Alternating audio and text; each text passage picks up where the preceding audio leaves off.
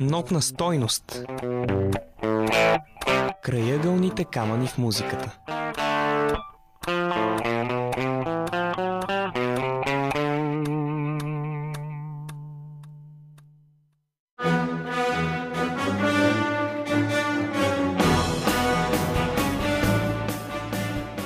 Здравейте!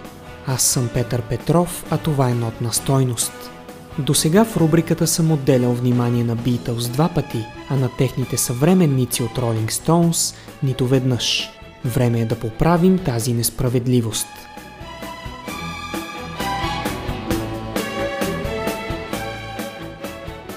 Годината е 1965. В една майска нощ Кит Ричард се пробужда от сън и хваща китарата – включва диктофона поставен до леглото му, записва нещо и отново заспива.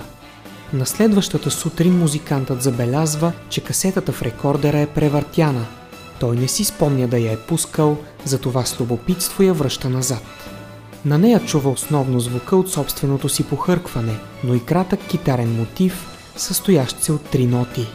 Не е нищо особено, казва си Кит, но все пак решава да сподели музикалната хрумка с Мик Джагър.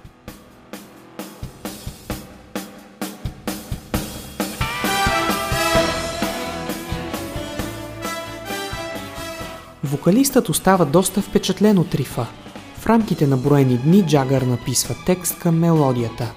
21 годишният по това време мъж излива в три куплета и припев негодованието си спрямо все по-материалистично настроеното човечество и несъгласието си с поританските разбирания на по-старите поколения. Песента е наречена I Can Get No Satisfaction.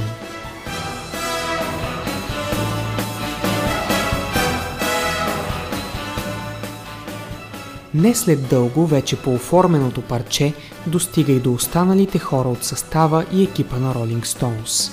Продуцентът на групата Андрю Лоу Колдъм долавя хитов потенциал в песента и незабавно урежда тя да бъде записана.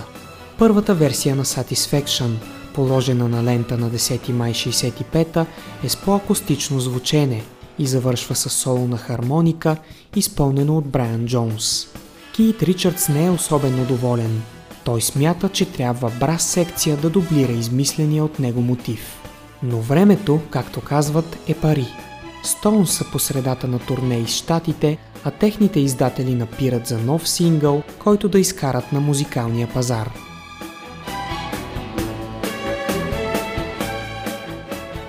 Записите на Satisfaction са продължени в друго студио на 12 май. Тогава Иан Стюарт екс-пианистът на Стоунс, останал близо до групата и след оттеглянето си от състава, измисля вариант за аранжимент, който поне частично да задоволи Кит Ричардс. Стюарт купува за колегата си китарен ефект Фъс, чийто тембър до някъде напомня този на медните духови инструменти. Satisfaction е довършена в рамките на деня и макар че бълшинството музиканти от групата смятат, че има какво още да се подобри, продуцентът Толда му отсича – Песента е готова и точно тя ще бъде вашият следващ сингъл.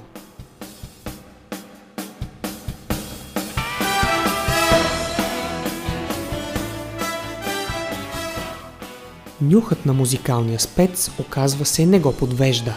Скоро след излизането си, през юни същата година, Satisfaction оглавява чартовете по продажби в САЩ и Великобритания.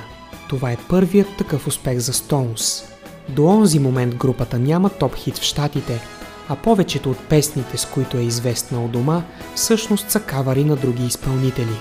С Satisfaction обаче момчетата от Лондон доказват и на себе си и на всички останали, че притежават композиторски талант и че има с какво да се отличат от хилядите рок банди, наруили се в Обединеното кралство.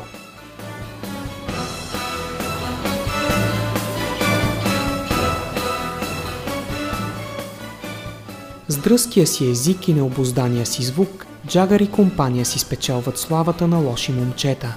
Стига се до там, че Satisfaction попада в черния списък с забранени за излъчване песни на редица радиостанции на острова.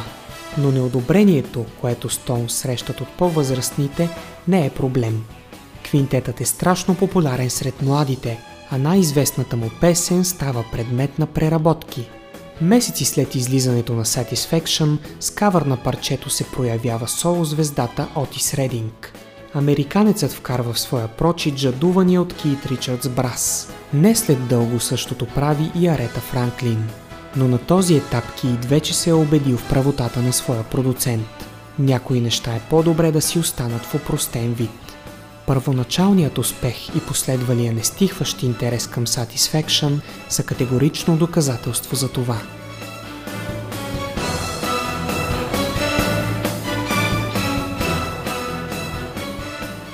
Така завършва този епизод на Нотна стойност. Вашите предложения за нови теми на поредицата очаквам на имейл адрес notnastойност.abv.bg, както и на страницата във Facebook. Сега е време да чуем Rolling Stones и I Can Get No Satisfaction.